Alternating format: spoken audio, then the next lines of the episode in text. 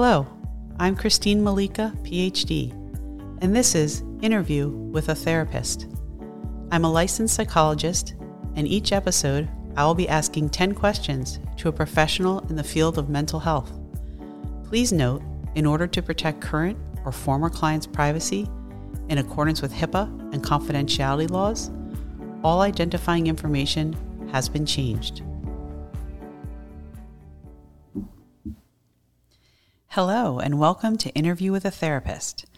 Dr. Danielle Hadid de Silva is a licensed psychologist who specializes in mindfulness based stress reduction, hypnotherapy, and family medical illness. Dr. Hadid de Silva has a small private practice and primarily teaches online. She currently teaches in the graduate psychology program at Purdue University Global and will soon be starting teaching with Yorkville University in Canada. Dr. Hadid de Silva and I know each other from our University of Miami days when we were fellow students in the Counseling Psychology PhD program. Welcome, Dr. Hadid de Silva. How are you today? I'm good, Christine. How are you doing? I am doing great. Uh, as I mentioned on a previous episode, we are in the middle of a blizzard here and I believe oh. I'm speaking to you from the sunny land of Miami. Yes, mm. I am in Florida. It's, it's not so sunny today, it is cloudy. oh, well, it is a, bl- a full on blizzard here. So I'm going to live vicariously wow. through you and imagine myself back in. Miami, the land of, of paradise. So, absolutely. I hear you. Well, it is a pleasure to have you today. And let's talk. Okay. Which psychologist or figure in the field do you most admire? I would have to say um, Martin Seligman, who is considered the father of positive psychology, and for many reasons. Primarily, a lot of what he talked about and researched on and then implemented in terms of the work that we do really resonated with me personally. And I realized resonated with what I was doing professionally with my clients everything from his focus on gratitude and utilizing an individual's unique inner strength, using mindfulness, savoring experiences.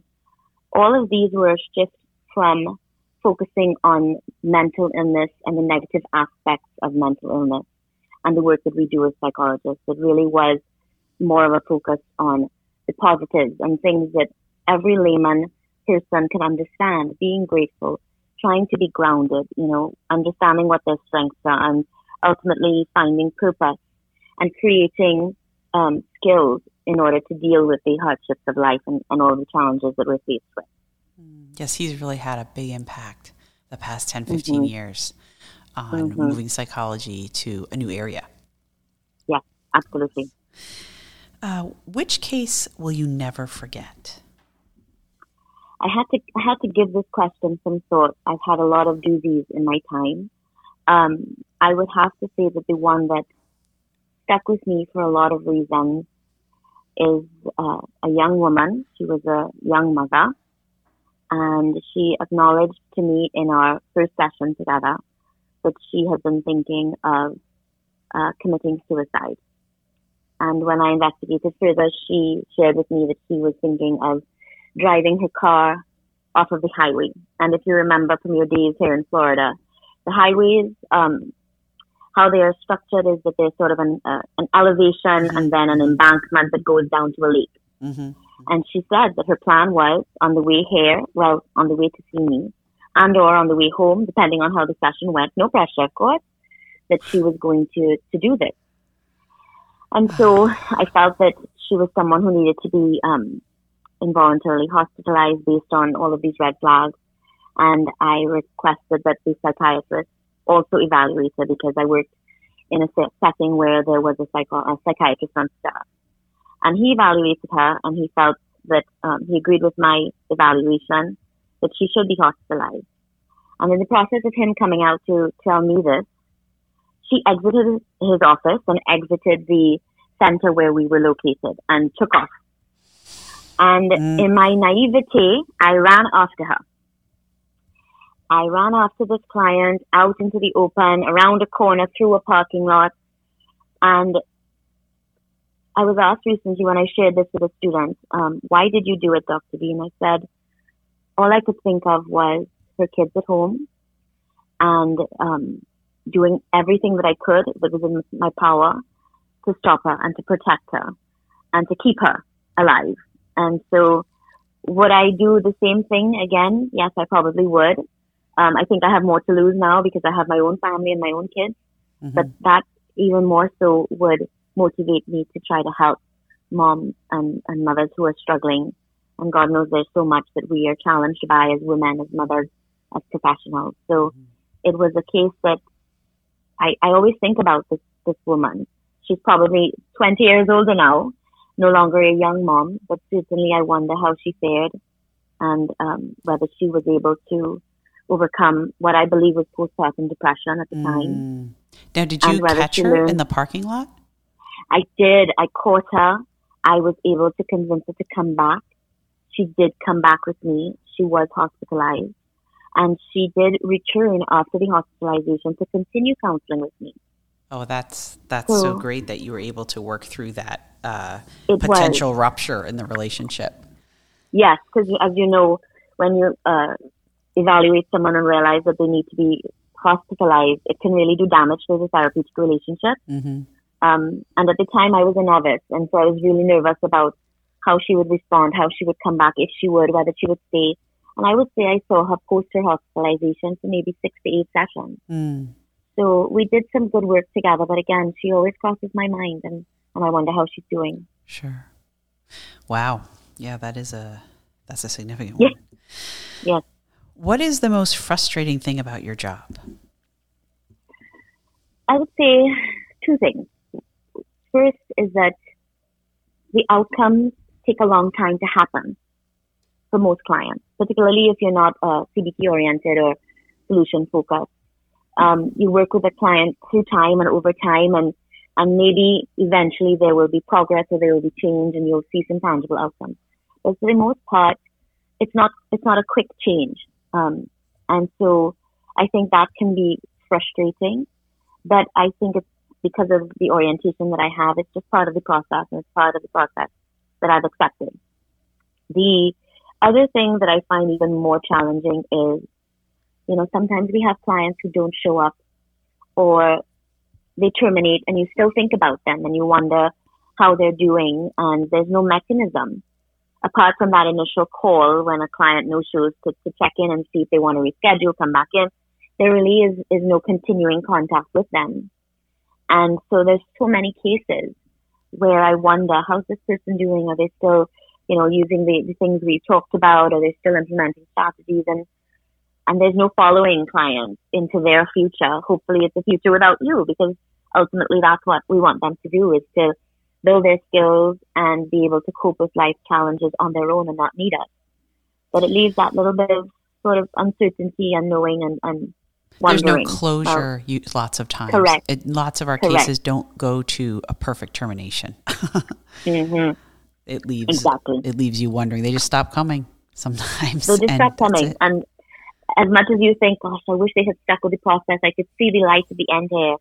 You can't convince them. You can't force them. It really is there's so much agency that, that you want them to have, and that's part of the agency that they develop is deciding this isn't for me, or this is not the time, or not the person, and mm-hmm. I don't want to do this at, at this moment. So we have to respect that. Right. What do you consider your biggest professional success? I have to say that I have thankfully, amazingly, um, achieved the things that I wanted to in my professional career. Um, I have been uh, on uh, TV interviews. I've done programs on TV, on the radio. I've been in print. So those kinds of tangible milestones I've been able to achieve. But there's also cases where I was able to see the client to the end and um, feeling that sense of, of success for them, knowing that they stuck it out, they stuck to the process, and they were able to achieve what they wanted to achieve for me is the ultimate success in terms of being a psychologist and, and what I want to get out of my therapeutic relationship. Hmm. Okay. How does being a psychologist affect your home life?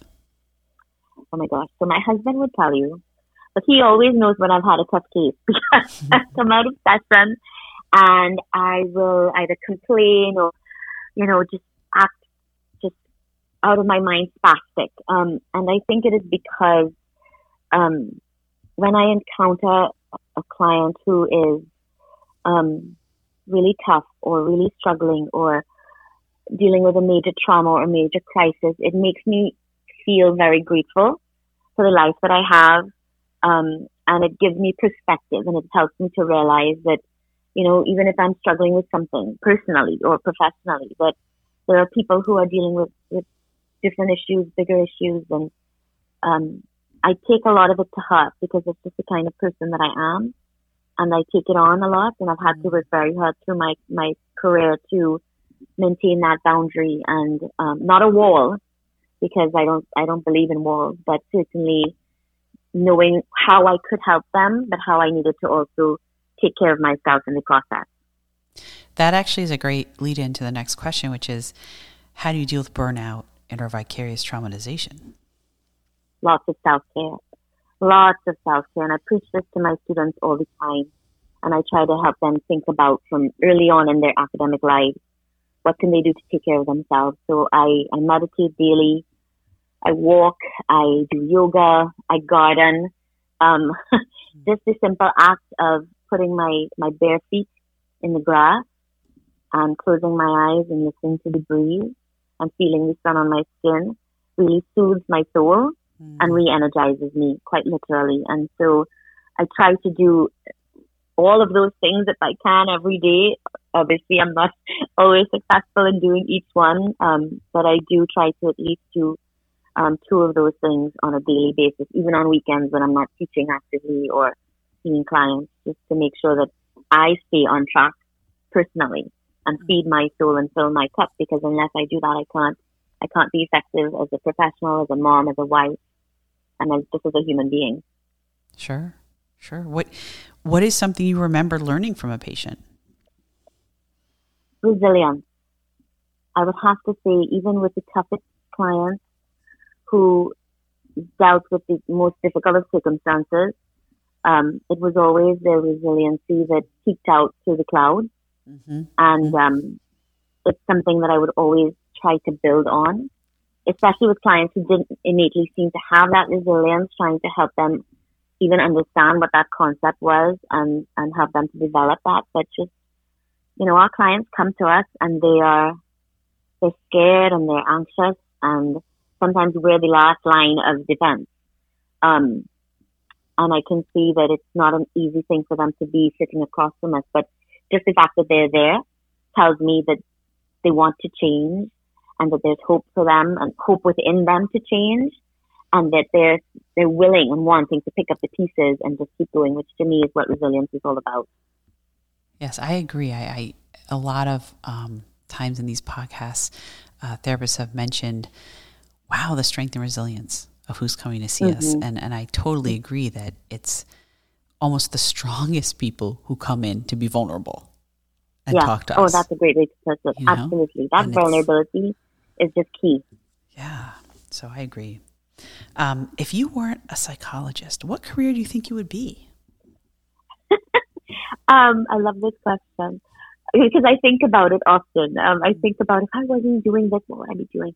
Um, I love I love the job of nail techs. I love that they get to sit there and make people beautiful, um, and help people who can't necessarily be creative express their creativity through their nails. Mm-hmm. Um, I so I think that's something that I, I could see myself doing, but ultimately, I think it would be something creative. So having an Etsy shop and making wreaths oh. and scrapbooks and picture frames. Um, I can't paint to save my life. In my head, I can, but when it comes to the canvas, it just doesn't look right. Um, but I've certainly found a creative niche through um, crafting and making wreaths and uh, teaching others to do that. I actually spent the morning teaching my sister-in-law mm. how to to make wreaths, and she did two beautiful Valentine's Day wreaths. So that was fun to share that with her. Well, now I'm going to be disappointed if you don't have an Etsy shop. I, I will tell you a secret I did for a while. Um, and it just, you know, with everything going on with my kids and um, being homeschooled because of the pandemic and uh, teaching more courses, and it just, I haven't been able to keep it up. But um, but it is something I have had in the past. Maybe then. That's great. Uh, if you could make one change to the field of psychotherapy, what would it be and why? So the change that I think is important, it doesn't necessarily have to do with what we do with our clients, but what what we do with each other as therapists, as psychologists, as counselors. Mm. I think there is a tendency for us to compete with each other um, for our slice, uh, for our niche. And you know, the reality, Christine, is that there's, there's such a need out there. There's so many people who, whether they're hurting or in crisis or they just want to improve their lives, there's so much work out there. We don't have to compete with each other and tear each other down. And so I think the change that I wish to see is that we could be more supportive of each other as professionals, mentor each other, um, share resources with each other. Um, I, I have several colleagues who I do peer consultation with, um, several colleagues who continue to be mentors to me. And so I think if we could just provide that for each other, that we would be a much stronger profession, professional body, and um, professionals within ourselves. Hmm. Have you found there to be problems with people being competitive as opposed to mentoring or people not sharing um, resources? Yes, unfortunately, I've, I've, I've encountered a couple of people who they're very territorial and they want to protect what they have and what they're doing and um, they don't want to talk about it. And that always blows my mind. And in that way, I have to say, I love, I love that you're doing this podcast because I think on the one hand, obviously it's achieving your goal of destigmatizing what we do and who we are. But I think it's also allowing us to connect with each other mm-hmm. as professionals and, you know, share about what works for us. And I think that can only help us as professionals be better and do our jobs better to help our clients. Yeah. So to understand that, you know, our experiences aren't that different. We we Absolutely. all have sort of similar experiences at times as therapists doing what we do. Mm-hmm. So yes, absolutely. Do you follow any religious or spiritual path? So I, I am a practicing Catholic, um, but I would say that my my spiritual life takes precedence for me. I'm not someone who necessarily gets to church every week, especially these days. Mm-hmm. But I certainly um, I believe in the universe, and I believe that there is purpose in all things, and that um, everything is unfolding as it should. So I, I definitely turn to my spiritual life or, or feel my spiritual life as something that's very alive for me. And um, I practice gratitude and meditation. And as I said, finding purpose even in the, the challenging times or negative experiences. So I think it's it's really important for us as um, professionals and, and I would say even as human beings to have something, anything that is your guiding force, you know, that thing that you hold on to that grounds you, um, and that you're able to, to utilize as, as life unfolds. So for me, it's a, it's a really big part of who I am. And, um, I will tell you that when, when I worked with cancer survivors and, um, families of cancer patients, I realized what a big part the spiritual life or, or religion and their religious practices uh, played in, in their life. And when I was trained, I was trained to keep conversations about religion and spirituality out of it. Mm-hmm. So for me, that was a real turning point to realize why, why are we not talking about this? Why aren't we allowing clients to share about that? Why aren't we utilizing it as a, a treatment strategy, um, talking about them, you know, going to church or talking to their pastors or, you know, sharing with their community. And, and I found that when I started to do um, the family medical illness work, that it was a, a vital part of of what I needed to do um, to communicate with my clients and help them through those particular challenges. So it was really a turning point for me professionally to realize, hey, I can I can bring these two parts of myself together mm-hmm. um, and and include those kinds of conversations in the work that I do and, in, and now in my work with students. So that was really um, really important. Well, it's great when it becomes a natural, organic blending, and it's comfortable in the room because Absolutely. it's because it's naturally part. Like you said, you're blending two parts of yourself together, and then I feel like the client can only benefit when the therapist is in that comfort space. But I think it, it, it also takes knowing if that could even work for your client. You know what I mean? Like mm-hmm. for us to just start talking about religion and spirituality with someone who's not on that on that plane or who doesn't practice anything or who doesn't see life through those lenses. I think it takes understanding who your client is mm-hmm. to know, hey, I can I can bring that into the conversation, you know, versus I'm going to interject who I am and what's important to me into this room. Um, so I I do think I do agree. I think it's beautiful that it happened organically for me, and that I'm able to do that in a more organic way with my clients and my students. But I certainly take my cue from from the client or the student and knowing if I can even um, bring that up or use that as part of what we're going to talk about and, and utilize in treatment. I'm sure. And I, I wouldn't think any less of a well trained therapist that you would take the cues and, yeah. and yeah. be able to do that. Um, well, speaking of, say, the clients are listening, perhaps, uh, this is my bonus question I give everyone, which is what do you wish to tell non therapists that are listening today? So I see non-therapists sort of in two categories. One, one are potential clients, and the other category is uh, potential therapists, individuals who are out there who are interested in what we do, who think they might might want to go into this particular field. Let me speak to them 1st mm-hmm. um, I would say, as I said before, you know, the work that we do, it's it's challenging. It is it can be exhausting, which is why self care is so important. And I, am so glad that you asked about how we deal with burnout. Mm-hmm. Um, but despite the challenges, um, it is so rewarding. It is so gratifying. It is it it feeds you because you know that you are serving a purpose that is greater than yourself. Which again is why I love Martin Seligman's work, um, because it's about creating that meaningful life. And so, if you feel that you have the innate skills within you um, that you can tweak and train and manifest and transform into working with others in this way, then I think go for it. Um, yes, it can be a long road to becoming therapists or counselors or psychologists, but it is so rewarding the work that we do. And so don't be afraid of, of the journey and how long it is, and don't be afraid of the challenges, although they are numerous, because this work is just such beautiful, beautiful work. Mm-hmm. Um, so that's what I would say to the to the potential therapists out there and, and to the potential clients. I would say don't be afraid of the process.